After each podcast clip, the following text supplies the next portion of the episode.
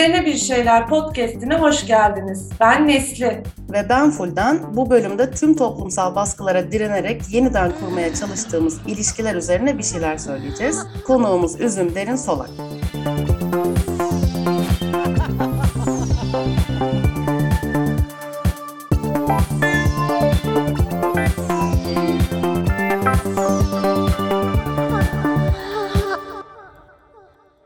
Biliyorsunuz onur ayındayız. LGBT artıların hakları ve özgürlükleri için verdiği mücadeleyi büyütmek ve bunu kutlamak için var onur ayı. İyi ki de var. Hoş gelmiş, sefa gelmiş canımız onur ayı.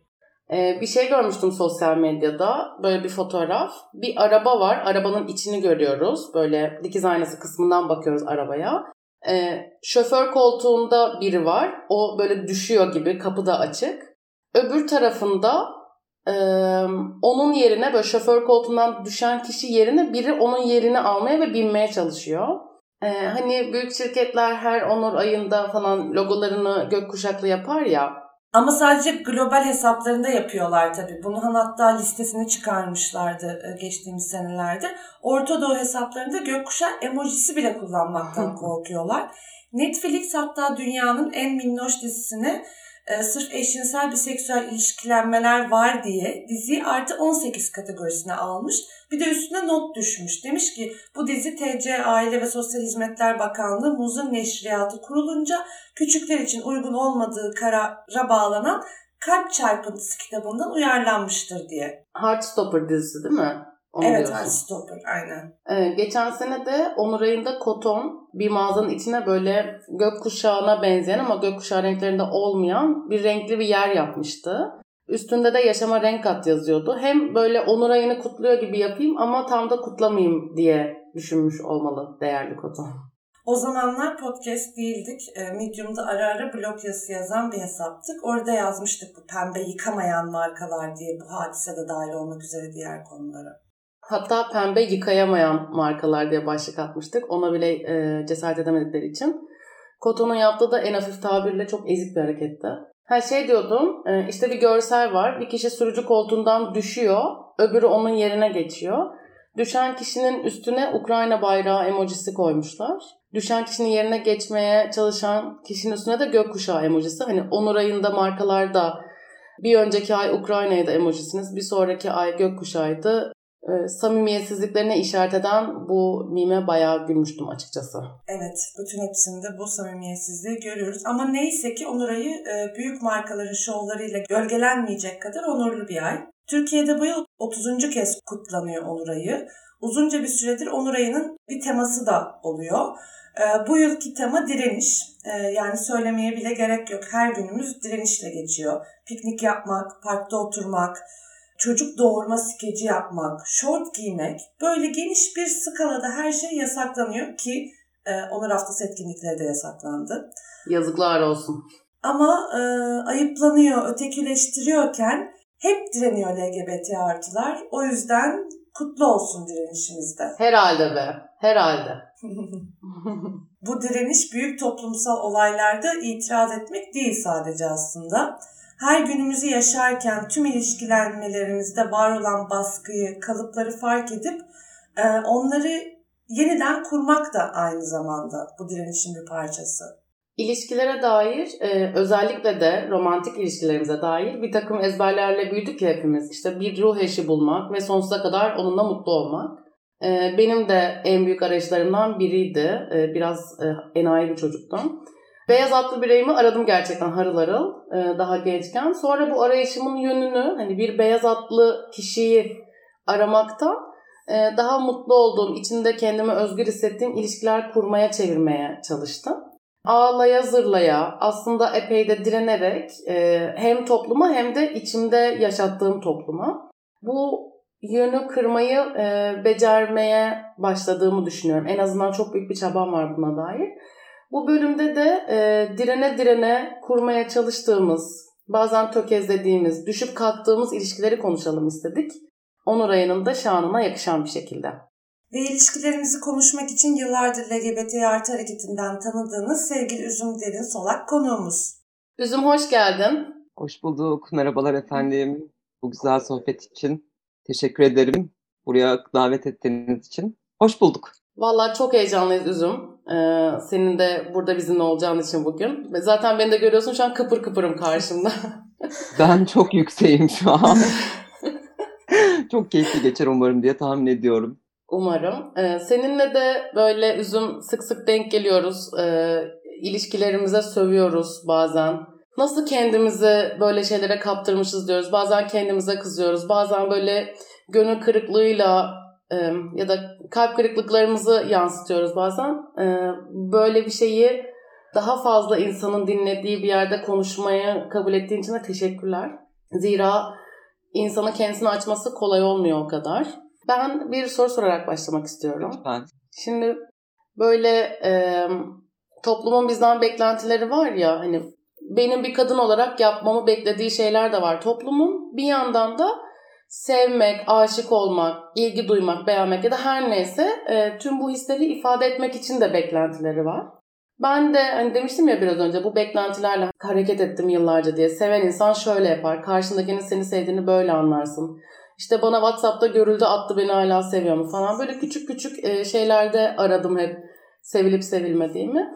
E, hatta doğru insanı bulamadım. E, bunu ben beceremedim zannettim. Böyle mutlu olmanın emek vererek, karşındakini anlayarak ve kabul ederek, egonu önceliklendirmeden ki çok zor bir şey. Bazen de karşısında çıplak kalarak kurulabileceğini çok yeni yeni deneyimliyorum gerçekten. Senin yoluna taş koydu mu toplumun senden bekledikleri ilişkilerin adına sevgili Üzüm?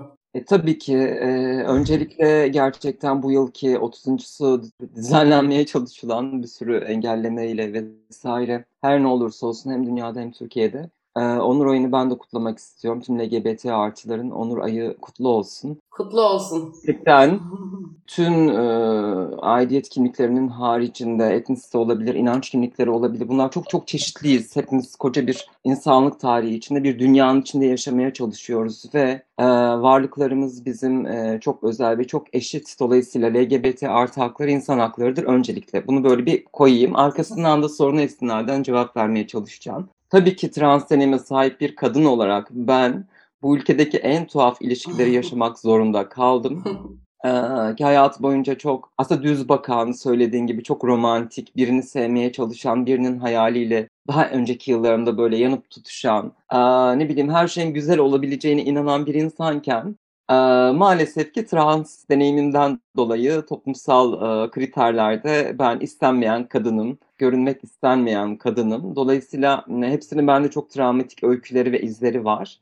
Dünyanın en saçma sapan diyaloglarını yaşadığın gibi. Ama bence az önce bir yorumda bulundun ya sen hani ilişki, doğru ilişkilenmek, doğru aşk vesaire falan. Doğru insan. Doğru insan diye bir şey yok. Doğru ilişkiyi kurma biçimi var diye düşünüyorum ben. Dolayısıyla benim yegane bu kadar e, hayatındaki tecrübelerinden edindiğim sonuçta bu var. Doğru çok tek bir şey ve biz insanız ve bir sürü kötü tarafımız da var. Yani kimliklerimiz bir yana, kişilik olarak, yapıda olarak hepimizin eksi ve artı tarafları varken e, biz yaşadığımız toplumlara ve kültürlere de göre değişiyor ya o, o aşkı yaşama biçimimiz. E, sıkıştırılmış, e, dezavantajlı, kırılgan gruplara baktığımız zaman da bir sürü kompleks ve e, yalnız duygunun içinden de bir şeylere sarılmaya çalışıyoruz. O yüzden kırılganlıklarımız her ne kadar e, çok kriminatif bir yerden partnerlerimiz tarafından geliştirilmiş olsa da içsel duygularımızla birleştiği zaman kocaman bir yansımaya dönüşüyor. Yani o yüzden kimimiz bundan çok iyi şeyler yaşayabilirken ama çoğunlukla da ben ve birçok arkadaşımın e, hayatından e, dinlediğim hikayelere baktığım zaman da bu duygu yoğunluğu, patlaması, üzüntüsü vesaire gibi durumlar bizlerde daha fazla etki ediyor. Ha, bunun sorumlusu tabii ki yegane biz değiliz ama kabul görülen aşk, e, o kutsal aşk, o tek eşli aşk aslında bu sadece LGBT artılara dayatılmış bir şey değil. Bir tık daha feminist bir noktadan baktığımız zaman ki ben e, daha çok aslında feminizmle ve queer feminizmle kendimi ifade etmeye başladıktan sonra da aşkın tanımını, doğru aşkın aslında bir doğru bir sınır ilişkisi olduğu kanaatine geldim. Çünkü bu çok önemli bir şey. Öteki türlü duygularla tüm sıkıştırılmış bir kültürel e, koşullar içerisinde ve bir erkeğe muhtaç olarak adeta buna sığınmaya çalışarak falan vesaire gibi bir yerden e, bu tuzağa çok düştüm. Bu bir tuzak. Yani aşkı da hep kutsayan e, erkekler bir ilişkinin devamı. Bunu kendi deneyimimde kendi kadınımın üzerinden ifade ediyorum bu arada. Ama çoğunlukla da bu coğrafyada çok arabesk de yaşanıyor. Yani heteroseksüel aşklar da çok arabesk. Buna bağlı olarak o sıkıştırılmış, rol modeli olmayan bence ama bir noktada da kutsal heteroseksüel aşk modelini görmek ve onu uygulamak, onun gibi olmak, oradaki özgürlüğü yaşamak gibi bir noktadan da algılanan bir aşk türü var ya tüm sıkıştırılmış Hı-hı. kimlikler için. bir şeyin doğruluğu, yani doğru aşk nasıl bir aşk? Erkeğin onay verdiği bir aşk kadın üzerinden baktığımızda ya hani hikayede Hı-hı. daha feminist bir yerden söylüyorum. Bendeki kırılma noktaları buraları yıkmaya başladıktan sonra oldu. Ne oluyor ya dedim yani ben hani bu aşk değil. Yani ben bir erkek için kendimi paspas edemem, eder Hı-hı. olamam. Bunları yaptım bu arada. Zaman zaman da bu tuzağa düşüyor, düşüyorum. Çünkü sevgi, aşk dediğimiz hikaye çok manipülatif bir şey zaten kendi dünyasında. Yani çok kimliksiz bir yerden söylüyorum. Yani duygu zaten. Orada da bir güçler dengesi var ya o karşılıklı duygulanma halinin, o evrilme, o çözülme. İşte bu ne kadar doğru dengelersek, ne kadar e, sınır ilişkisi içerisinde kurgulayıp eşit ve adil bir şekilde ifade ettiğimiz zaman anca bence doğru aşkı, sevgiyi, ilişkiyi tanımlayabiliriz. O sebepten diyorum tüm bunlarla beraber. Doğru kişi diye bir şey yok. Doğru ilişkilenme biçimi var. Dolayısıyla benim yaşadığım deneyimlerde çok fazla zaten trajik öyküm olduğu gibi e, ama daha e, kendimi koruyan bir yerden artık kendimi yaşamaya ve ifade etmeye başladım. Hani önündeki yıllarda ne olur bilemem, süreç ne getirir bilemem ama bu hem çok özgürleştirici bir şey kendi adıma bütün bu edindiğim e, tecrübeler. Öte yandan da aslında bir tık yine yalnızlaştıran. Yalnızlaştırıyor. Farkındalık düzeyi yükseldikçe başka bir şeye dönüşüyor hikaye. Çünkü sana gelen talipleri elemeye başlıyorsun. Otomatik olarak böyle gelişiyor. Yani sen artık göz göre göre bir tuzağın içine düşemezsin. Ben böyle yorumluyorum mesela. Ee, şey dedin ya e, doğru kişi yoktur, doğru ilişkilenme biçimi vardır diye. Ben de sınır koymanın, kendimi önceliklendirmenin daha iyi bir sevgiye e, yol açacağını yeni yeni anlıyorum. Ben eskiden zannediyordum ki donuma kadar vereyim, paspas olayım. Saçımı süpürge ne kadar çok verirsem o kadar çok sevdiğimi zannediyordum. Ve aslında ben de doğru kişi değildim bir başkası için. Yani bundan 5 sene önce ben bence yanlış biriydim yani. Sevmeye dair çok böyle problematik yerlerden bakıyordum. Her şeyimi verdikçe daha çok sevilir olduğumu düşünüyordum. Bunun ayırdığına yeni yeni varmak bazen kalbimi de kırıyor. Geçmişte yaptığım yanlışlarla yüzleşmek. Ama e, kesinlikle katılıyorum. Doğru ilişkilenmenin olduğuna, doğru insan olmadığına. Yani çünkü şöyle bir şey de var. Son yıllarda feminist sahalarda, eylemlerde özellikle gördüğümüz sloganlardan bir tanesidir ya. Öldüren sevgi istemiyoruz. Yani Türkiye coğrafyasında bu birden fazla kadın her gün öldürülüyor. Çoğunlukla e, sevgi, ahlak, namus vesaire gibi bahanelerle de öldürülüp zaten bir sürü hukuksuzlukla beraber de e, tahrik indirilmesi vesaire gibi unsurlarla da bu katiller indirimlerden falan faydalanıyor gibi. Bunlar çok trajik öyküler ama e, maalesef bu coğrafyada aşkın tanımı çok enteresan. Çok ikili bir ülkeyiz yani. Aşk çok güzel anlatılır bu ülke, ülkede. E, kültüründe vardır, folk kültüründe vardır, edebiyatında vardır. Hep yüceltilen, hep e, inanılmaz büyük bir dayatmayla aynı zamanda tüm kadınlara yani çok sahiplenen, e, yani müziğinde vardır bu. Yani her türlü bu ülkede biz bu yüksekliği yaşıyoruz. Aslında koca bir low bombing ülkesiyiz bence biz.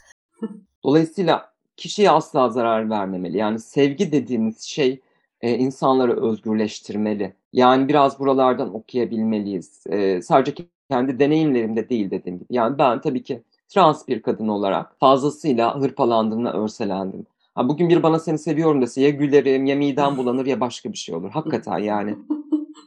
Ve şöyle de bir şey var. Yani ben ne zaman birini sevmeye çalışsam bu potansiyelin farkındayım yani. Ve maalesef ki halen heteroseksüelde yaşadığım iliş- için ilişkilerimi dolayısıyla bir erkekle ilişkilenmiş oluyorum. Yani bir erkek benim güvenebileceğim bir kimlik değil. E, bunları bile bile aslında bir noktada da hikayeye başlamış oluyorum çoğunlukla. Hani gönül isterdi ki tabii ki hiçbir bariyerler olmasın. Ama duygu güvenliğimiz, yaşam güvenliğimiz, sınır alan güvenliğimiz için ister istemez daha fazla zarar görmemek için artık önlemler de almaya başlıyoruz. Hı hı. Ve bence sevgiyi bu kadar çok yüceltmek yerine sevgiyi ve tüm koşulları eşit kılmak gerekiyor. Yani manipülatif olan, e, hikayenin kurbağana dönüşmediği, e, insanların duygularını, bu duygu sadece pozitif de olmayabilir bu arada. Yani bir insana sadece sevgi sözcükleri kurmak gibi bir şey yok. Bu hikayede Hı-hı. bir sürü eleştiri var, bir sürü eksik nokta var. Her şeyden bahsedebilmenin lüksünü bence yaşayabilmeliyiz. Yani bu sadece duygusal sözler sarf etmek değil.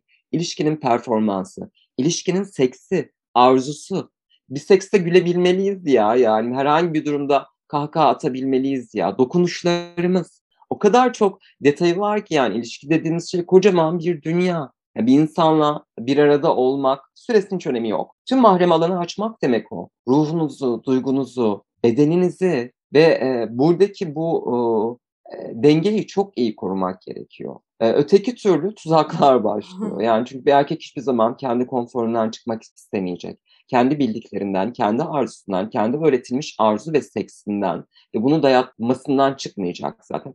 Genel olarak tüm ilişkilerde bahsettiğim şey çok kimliklerin ötesinde bir şey. Eşit kılmamız gerekiyor. Hı hı. Dokunuşları, arzuyu, ifade edişimizi, anlama biçimimizi, yani burada bir üstenci bir yere vardığı zaman iş dengeler değişmeye başlıyor. Sonra da zaten film kopuyor orada. Egolar devreye giriyor, koşullar devreye giriyor, kimlikler, onun yansımaları, toplumsallık. Ee, bence sevgi çok eşit bir şey ve sevgiyi eşit kıldığımız ölçüde adaletli olabiliriz ancak. Şimdilik böyle düşünüyorum gibime geliyor.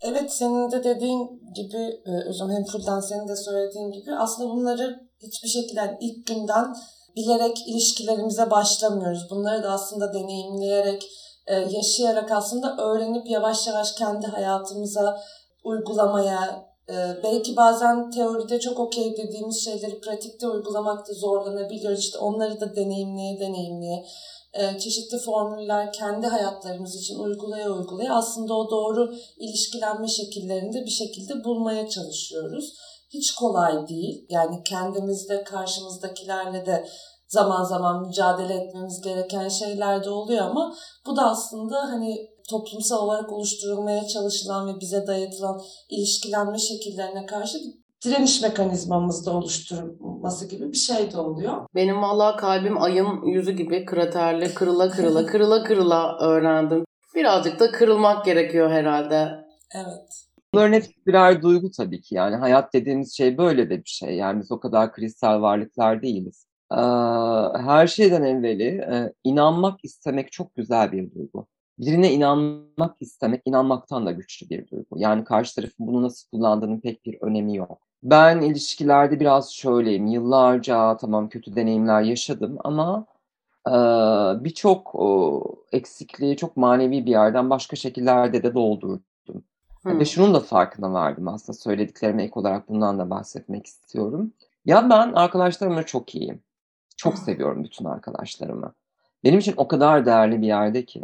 Yani burada o atanmış ailenin de dışında o seçilmiş aile dediğimiz o kocaman bir kavram var.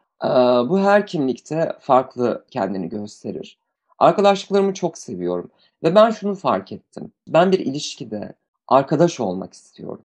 Yani bir e, sıfat istemiyorum. O yüceltiyi istemiyorum. Çünkü ben arkadaşlarımla eşit ilişkilenebilirken neden biriyle romans bir yerden eşit ilişkilenemediğim sorgusunu sormaya başladığımda bunu fark etmiştim. Ben aslında arkadaş da olmak istiyorum. Yani e, oradaki özgürlük alanını bir ilişkide yaşamak istiyorum. Bahsettiğim az önceki tüm o koşullar bir romansa bağlı, bir ilişkiye bağlı, o kutsanmış tüm her şey aslında aşkı ve sevgiyi çok dayatan bir yerden yok eden bir yere de götürüyor ve çok büyük sorumluluklar koyuyor insanların üzerine. Hayır, kimsenin bir hayatını ipotek altına alamam. Kimsenin de benim hayatımı herhangi bir sebepten ipotek almasını istemem. Özgür olmalı, özgür olmalıyız. Yani orada çok enteresan, hassas bir terazi var. Ee, ve biz oraya hapsol, hapsolduğumuzda başka bir şeye evriliyor. İşte ben o kısımdan kendi adıma çok rahatsız olmaya başladığım için de bunlar üzerine çok kafa yormaya başlamıştım. O kötü deneyimlerle beraber. Dediğim gibi bunları bizim hatamız değil. Topyekun koca bir hayatın içerisinde hepsi birer etken, iyi ya da kötü bir sürü şey yaşıyoruz. Yaşama potansiyelimiz var.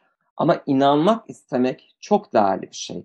Ve inanmak isteyenin bu inanmak isteme duygusunu anlamak gerekiyor. Buraya anlamadığımız ölçüde gerçekten o bahsettiğimiz kötü hikayeleri yaşayabiliyoruz. Arkadaşça bir yerden, çok ilkeli, çok eşit bir yerden kurguladığımız zaman da güzel bir ilişki çıkar gibime geliyor. Şimdi birazcık daha farklı, yani benzer bir noktadan farklı bir konuya geçmek istiyorum. Ee, hani ne kadar güvenli alanlarda olduğumuzu sansak da e, güvendiğimiz ilişkilerimizde kalbimizi açtığımız kişilerden beklemediğimiz şeylerle, fobilerle de karşılaşabiliyoruz. Hani bu da mücadele ettiğimiz şeylerden e, biri bu bütün bir ilişkilenmeler içerisinde.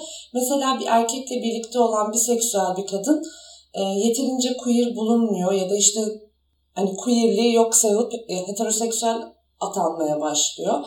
E, ya da trans bir erkekle birlikte olmanın e, lezbiyen ilişkiden farkı olmadığını söyleyen fazlasıyla fobik işte kadınlar var. Bunlar çok kırıcı. E, güvenli bağları kurmayı zorlaştıran şeyler. Hele ki işte böyle birlikte mücadele ettiğinizi düşündüğünüz, birlikte e, bir şeyler yapmayı kurguladığınız, güvendiğiniz insanlardan, sevdiğiniz kişilerden gelince çok daha kırıcı ve zorlayıcı oluyor. Ee, buna rağmen sevmeyi başarmak da zor. Hani bu güvensizliklerle bütün bunları yaşarken hani şey diye de soruyoruz hani nasıl ilişki kuracağız peki? Senin var mı bununla ilgili bir düşüncen Üzüm? Ee, öncelikle kendimizi koruyarak ancak ilişki kurabiliriz. Kendimizi korumak zorundayız. Yani ne kadar e, sınır ilişkisi dediğimiz bu hikayeyi öğrenirsek bence, uygulayabilirsek o kadar. Çünkü aslında herhangi olası bir ilişkinin başında bir takım şeyleri her zaman hissederiz. E, hislerimize güvenmemiz gerekiyor bence. E, hangi kimlikte olursa olsun. E, yani fobi zaten e, çok e, yıkıcı bir şey. Ben hep şey derim mesela, ben bir ilişkide normal ayrılmak istiyorum.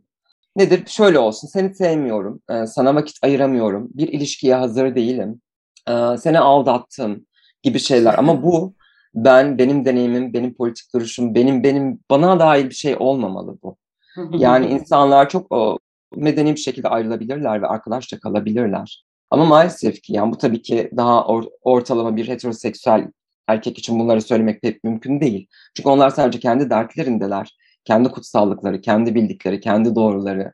Trans kadınlar kadındır, trans erkekler erkektir. Mesela bunun altını çok özellikle çizmek istiyorum. Ben ki yıllarca hem toplumsallıkta mücadele etmiş bir insan olarak, çok yara almış bir insan olarak aynı zamanda ilişkilerimde de çoğu kez bu eşitsizliğin tüm kötü yanlarını bana yaşattılar çoğunlukla.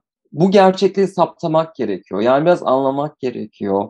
Karşıdaki insanın kim olduğunu anladığınızda, onun bir kadın olduğuna inandığınızda, bildiğinizde inanmanıza gerek yok. Zaten kişi söylüyorsa o odur zaten. Türlü türlü dolanbazlıklara, cambazlıklara gerek yok. İnsanlar sızıyorlar bir şekilde hayatımıza. Erkek dünyası ve yapısı çok manipülatif. Bir kere zaten feminist okumaları yok. Yani bir kadını anlama biçimleri yok zaten. Yani çok doğal, çok daha kendi dünyası içerisinde çoğunlukla geliştiği için kaldı ki kırılgan grupları anlamak biraz daha zordur. Ben bir ilişki yaşarken o ilişkinin bütün sendromlarını yaşadım. Yani o ilişkinin o manipülatif halleri, o ilişkilenme biçiminin zorlukları, o toplumsallık, o görünürlük, o bana dayatılmaya çalışan o kutsallık. Çünkü bir de şey var yani trans kadın orada da şöyle bir şey devreye giriyor. Yani mesela bir sürü toplumsal kadınlık da aslında yüklenmeye çalışıyor. Ben öyle bir kadın değilim. Ben bir kadınım, heteroseksüel bir kadınım. ama queer bir kadınım. Yani hani kendi içinde de bir sürü mahrem ve kendime ait kutsalım olduğu gibi öyle bir kadın da değilim.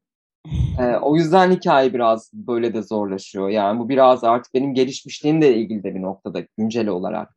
Ee, ben her zaman çözüm yanlısıyım. Yani bu çözümü çok o, iyi değerlendirmek gerekiyor. Yani anlamak lazım ya. Biraz üzerine bakmak lazım. Kaçıncı yüzyıldayız? Yani e, gerçekten böyle çok egosal bir yerden değil. Yani bilgiye ulaşmak çok kolay. Bilgiyi üretmek çok kolay artık. Beyanlara inanmak bunları düşünmek, kişiyi anlamak, bir insanı anlamak, bu kadar zorlaştırmanın hiçbir anlamı yok esasında. O yüzden Nesli'nin de dediği gibi yani o evet bir sürü hikaye yaşıyoruz. Bunlar çok da fobik gelişebiliyor. Ama bu temelde bir sistem sorunu ya. Yani şu da çok enteresan oluyor. Mesela bu kadar deneyimle beraber ister istemez sen karşı taraf adına da düşünüyorsun. Çünkü ondan daha fazlasını biliyorsun. Hı hı. Bu da çok acınası bir şey aslında. O kadar yara alıyorsun. Ama bu karşı tarafı korumak gibi bir şey değil söylediğin şey. Onun adına da düşünüyorsun. Aslında bunu yapmaman lazımken hayır o böyleydi, o böyleydi. İşte onun koşulları şuydu, onun aile hayatı şuydu, onun toplumsallığı buydu falan derken ama artık mekanizma böyle çalışıyor. Kişi artık bir gelişmişlik düzeyinden sonra her şeyi düşünmeye başladığı gibi az önce bahsettiğim o yalnızlık hikayesi de artık kendini göstermiyor. Oradan başlıyor tam da. Çünkü her şeyi okuyan olmak, e, gören olmak yorucu bir şey yani. Ben artık bir insanla romans kuracaksam şöyleyim ya. Sadece flörte kalsın o. Hiç bir tık öteye geçmesin. Hani oradan bir bana tatlı bir şey versin, bir şey dokunsun.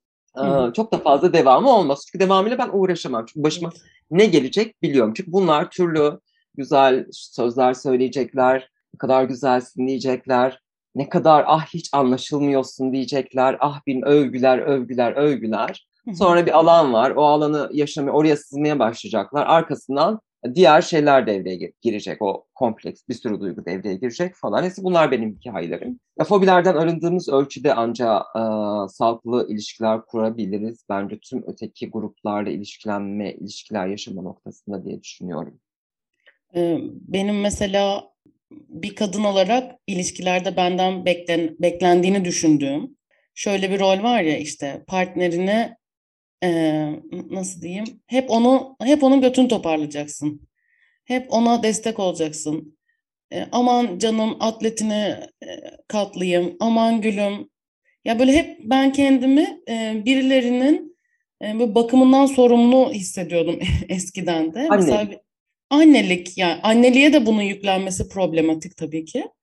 Bir erkek e, partnerim vardı.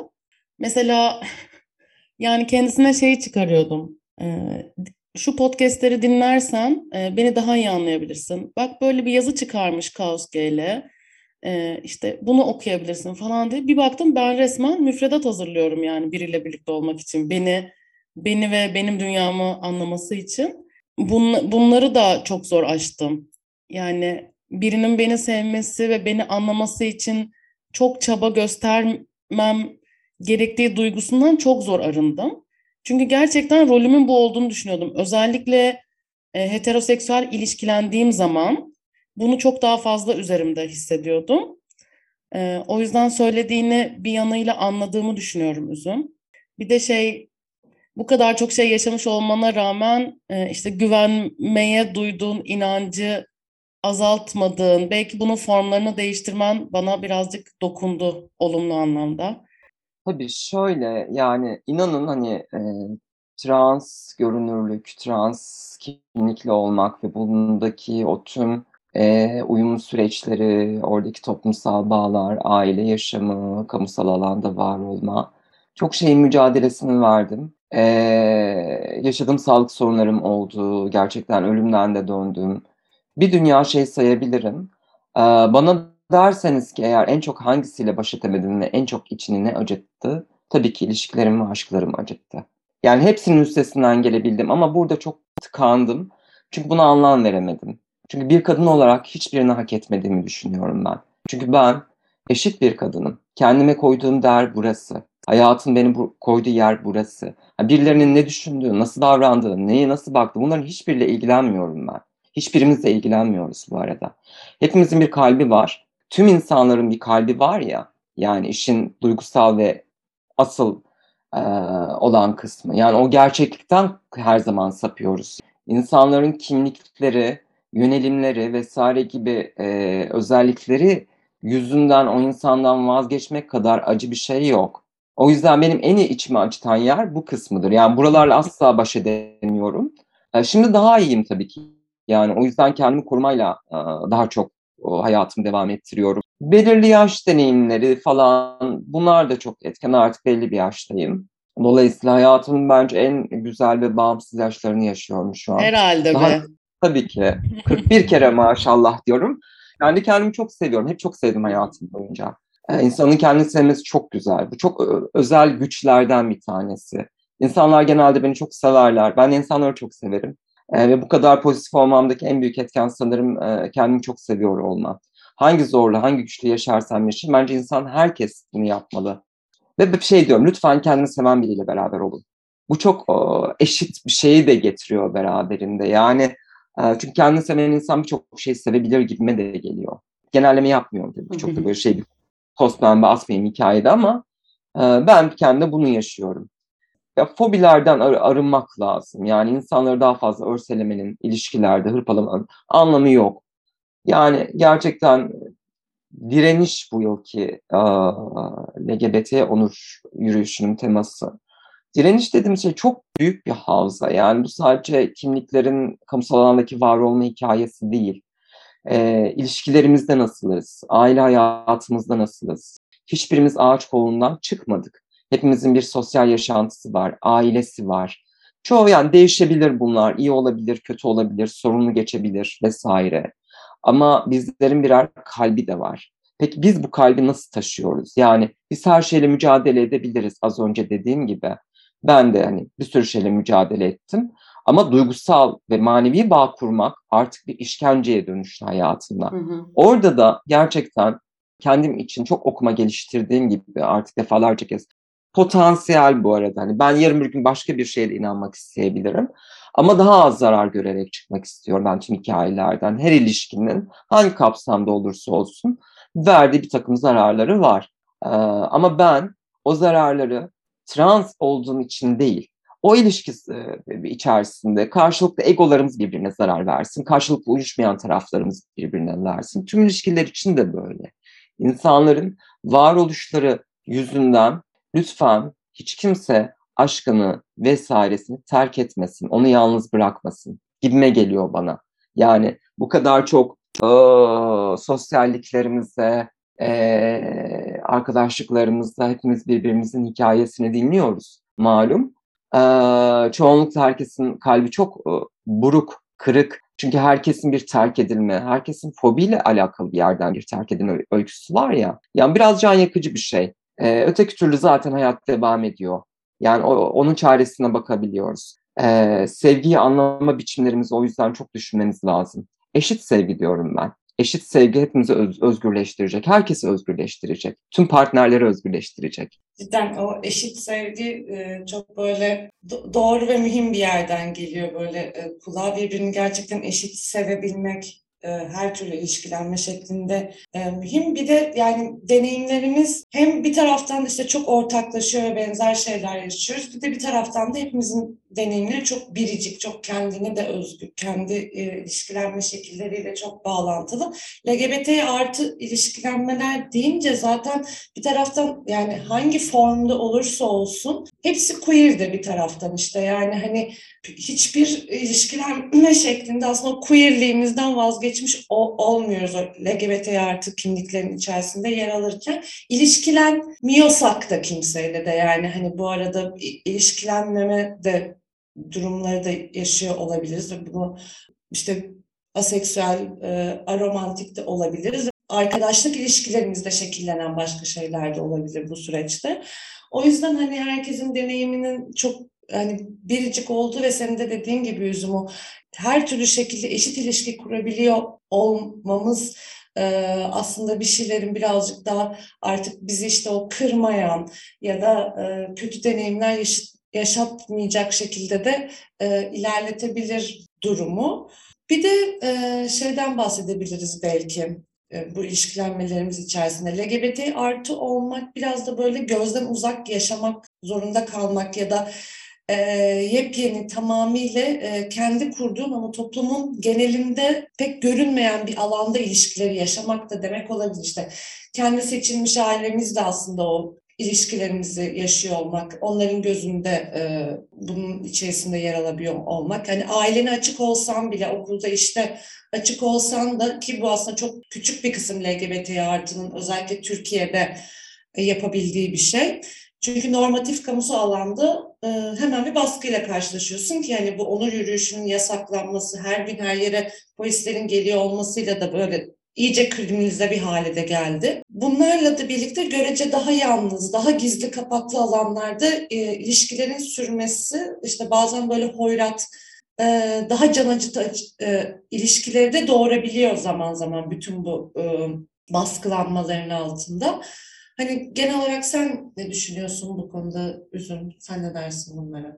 Yani e, aslında tabii genel e, yorumlar yapmış oldum. Az önce söylediğin gibi yani işte queer ilişkiler, işte vazgeçmek falan bir kere aslında temel derdim şu tüm bunları anlatırken hiç kimse bir şeyden vazgeçmek zorunda kalmasın. Ne kendisinden ne sevgisinden yani işte eşit ilişki kurma biçimi dediğim yerde biraz buna tekabül ediyor. Yani e, bu adaleti sağlamamız lazım. Yani kimse sevgisi yüzünden bir şeyden vazgeçmek zorunda bırakılmasın ki o zaman daha özgür olabiliriz gibime geliyor. Yani zaten e, şiddet örüntüsünün çok yoğun olduğu bir toplumda yaşıyoruz biz. Ve bu e, şiddet kültürü ilişkilere de çok yansıyor, ailelere de çok yansıyor. Yani güncel olarak e, zor zamanlar yaşıyoruz. E, bu seneki e, Pride'da malum çok engelli geçiyor. Hı hı. Bir karantina süreci atlattık. E, burada çok ekonomik, e, sosyal travmalar da yaşanıyor. Yani LGBT artı azınlıkların sosyal hayatlarını iyi gö- gözlemlemek lazım. Yani zaten iş bul- bulamayan, e, emekleri sömürülen e, vesaire gruplardan da bahsediyoruz. Tüm öteki e, gruplar için bunları söyleyebilirim. Dolayısıyla ekonomik bağımsızlıklarımız aslında bireyselliğimizi çok büyük ölçüde etkilediği gibi aile hayatımız ve ilişkilerimizi de çok fazla etkiliyor. Yani tüm bu yalnızlıkların içerisinde bir ilişkiyi yaşama biçimimiz de o orantıda aslında tüm koşullara bağlı olarak görünür bir yerden de gerçekleşmiş oluyor. Ee, görünürlük kısmı çok önemli evet. Yani bu kadar e, bunalım, bu kadar buhran derken tamam çok güzel yaşıyoruz diyoruz bir yandan. Arkadaşlıklarımız var, eğlenmeye çalışıyoruz. Varoluşumuzdan itibaren direnmeye çalışıyoruz diyoruz. Maalesef bu coğrafyada e, görünürlüğü yaşamak çok zor. Bu zorluk aslında herkes için de çok tuhaf bir zorluk. E, heteroseksüeller, siz heteroseksüeller de aşklarını çok iyi bir şekilde tamam bizlere göre tabii ki büyük konfor içerisindeler falan ama e, toplumsal kurallar içerisinde aşklarını yaşayamayan ve görünür kılamayan bir sürü insan var. Ve ilişki dediğiniz şey, e, ilişkiden bahsederken de aslında tek başına benim de böyle çok kutsadığım tek eşli bir ilişkiden de bahsetmiyorum. Hani ben tek eşli yaşıyorum, yaşıyorum kendi adıma, tek aşklıyım vesaire. Ama ilişki genel olarak çok çeşitli bir şey. Çok eşliler var, e, yönelim farklılıkları olanlar var, çok aşklılar var vesaire bir şeylerden vazgeçmemeliyiz dediğim gibi. Yani benim mesela ilişkide, ben rahat biriyim tamam mı? Tabii tek eşliyim falan ama mesela bir takım özelliklerim yoktur benim. O da şudur mesela kıskanmak. Bana hep bir garip gelmiştir. Mesela ben kıskanmadığım için çok eleştiri almışımdır partnerlerim tarafından. Ama burada da şöyle bir şey var. Yani e, gü- güvenmek istiyorum ben. Yani güven ilişkisi yok mu aramızda? Bu yeterli bir şey değil mi mesela? Yani burada böyle ilişkinin kendisine has o iç dinamiğindeki duygusuna yönelik de böyle biraz daha egosal şeyler de devreye giriyor ya iç kırılmalarında. Bunu tabii dizginlemek, kontrol etmek öyle kolay bir şey değil. Çünkü duygudan bahsediyoruz ve duygu akan bir şey. Bir aktığı zaman onu önlemek çok zor. Bir nehir gibi akıyor orası yani. O bir çatlak bulduğunda ilişki zaten orada devreye. O bir çatlak buluyor nehir gibi akıyor oradan. Bunu kontrol Zaten... etmek e, dinamiğine göre değişiyor elbette ama kolay bir şey değil. O nehir aktığında dedin ya Üzüm e, affedersin lafını kestim ama o nehir aktığında mesela bir duyguyu yaşıyorsun tabii ki o akıyor. Onu engel o engellenmemesi gereken de bir şey zaten. Eğer sen ilişkinde o nehrin akacağı yerlere sınırları daha önceden çekebildiysen zaten o nehir akarken de doğru bir şekilde akıyor. Yani birbirine hoyrat olmadan, birbirini gözeterek, birbirini severek ilişki yaşamaya çalıştığında zaten o nehir düzgün aksın diye o yolu kurmaya çalışıyorsun baştan beri. Olması istediğimiz şey zaten o nehrin akması ama problem nasıl aktığı, nasıl akabileceği. Evet. Hani tamam biz defalarca kez o nehri akıttık ee, ama içinde biz de boğulduk. Hani biz de aldı götürdü falan yani. o yüzden oraları bir e, düzenlemek gerekiyor. Yani bir o argı bir düzenlemek lazım. Ee, eşit sevgilenmek dediğim şey biraz buralar. Yani önlemini almak, doğruyu ve yanlışı iyi belirlemeye çalışmak. Yani o hikayede. Evet hepsi çok zormuş gibi görünen ve o tüm sıkıştırılmış kimliklerimizle beraber çok kompleks bir hale gelen O noktada e, ben yine de tabii ki dezavantajlı gruplar olarak artık şunun farkındayım. Ben kendimi korumak zorundayım. Herkes kendini korumak zorunda. Ya buna göre biçimlendirmek zorundayız. Partnerlerimize bundan bahsedebilmeliyiz. Yani hani hurra dalmak yerine hikayeye Ay ben onu seviyorum, o beni çok, çok seviyor. Ay ölüyorum, ay bitiyorum falan. Bunlar hepsini yaşıyoruz yani. yani o kaçınılmaz bir noktaya da geliyor tüm güncel olarak pratiğinde açıkçası böyle heybemden çıkan cümleler bunlar oluyor. Yani bütün bugünkü bölümün olayı biz e, bu direnişi LGBT artılar olarak direnişimizin her gün her ilişkimizde devam ettirdiğimiz bir hal olduğunun altını çizmekti ya.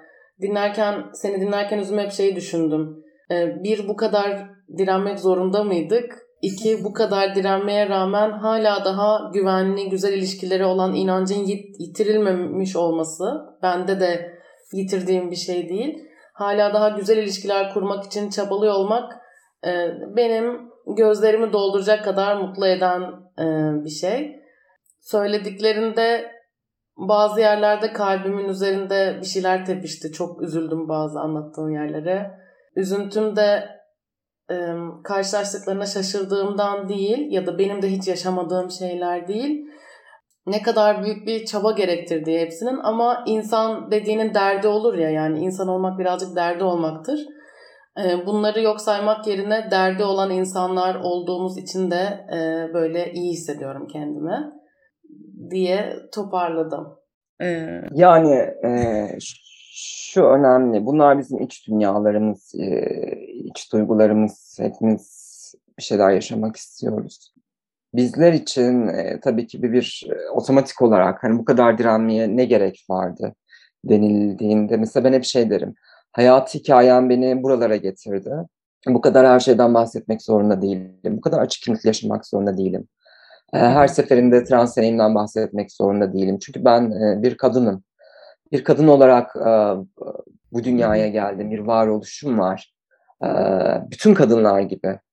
E, tabii ki hikaye bizi buraya getiriyor ve işte ben burada bir şeyler söylüyorum. Güncel hayatında da bir sürü yerde konuşuyoruz, ediyoruz falan. Ha, bu kadarına gerek var mıydı? Asla gerek yoktu. Yani niye ben sırf trans deneyime sahip bir kendim için söylüyorum bunu ve herkes kendi için zaten böyle cümleler kurabilir. Ee, bu kadarına tabii ki gerek yoktu kendimizi sevmek çok önemli bir noktada. Kendimiz için bir şeyler yapabilmek, üretebilmek, yeteneklerimizin herhangi bir şeyin farkına varabilmek çok daha önemli bence. Yani çünkü sevgi çok defalarca kez yaşanabilecek bir şey. O yüzden hiçbir şeyi bence sanırım hayatımızın merkezi haline dönüştürmemek lazım. Merkezi de olabilir. Her şey çok güzel de gelişebilir. Ama tek gerçek bu değil. Tek gerçek kendimiziz. Yani kendimizi ne kadar koruyabilirsek bence o kadar e, ve sevebilirsek e, o kadar iyi ilişkiler de inşa edebiliriz gitme geliyor. Bu kadar direnmeye gerek yoktu. Ama direniyorsak da direniyoruz. Yapacak Direniyorsak şey da en iyi şekilde direniyoruz. Evet. Ee, şaka bir yana e, bugünkü konuştuklarımız benim kendimi daha çok sevmek için çabalama iste yani o isteği arttırdı birazcık böyle daha e, bu çok da mahrem şeylerimizi de paylaştık ya e, daha çıplak hissettim. Bazen yalnız hissettim senin söylediklerini düşünürken bazen daha yakın hissettim. E, tüm bu çıplaklıktan, tüm bu kendimizi ortaya koyuştan ben böyle e, daha iyi hissederek çıkıyorum. Daha çok kendimi sevmek için evet ya ben doğru yerdeyim. Kendimi sevmek için çabalayacağım. Güzel ilişkinin olayı budur, olması gerekeni budur gibi böyle kendimi de güçlendiren bir şey oldu. Zaten Onuray'ı tamamen hayatta üzerine kafa yorduğumuz meseleleri e, başka bir perspektifle yeniden düşünmek için de bir fırsat tanıyor bize.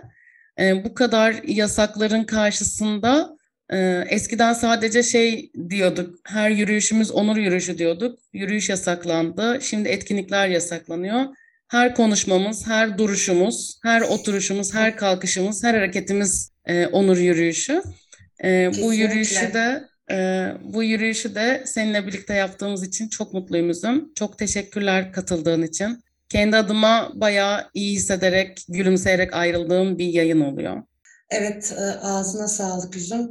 Cidden hani hem kafa açıcı, iyi hissettirici, güzel bir böyle deneyim paylaşımı e, gibi oldu bu bölüm.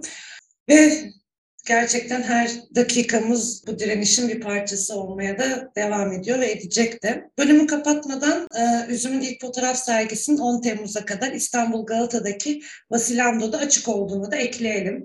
Fırsatı olan, imkanı olan mutlaka gitsin, e, görsün bu sergiyi. Olaylı sergi.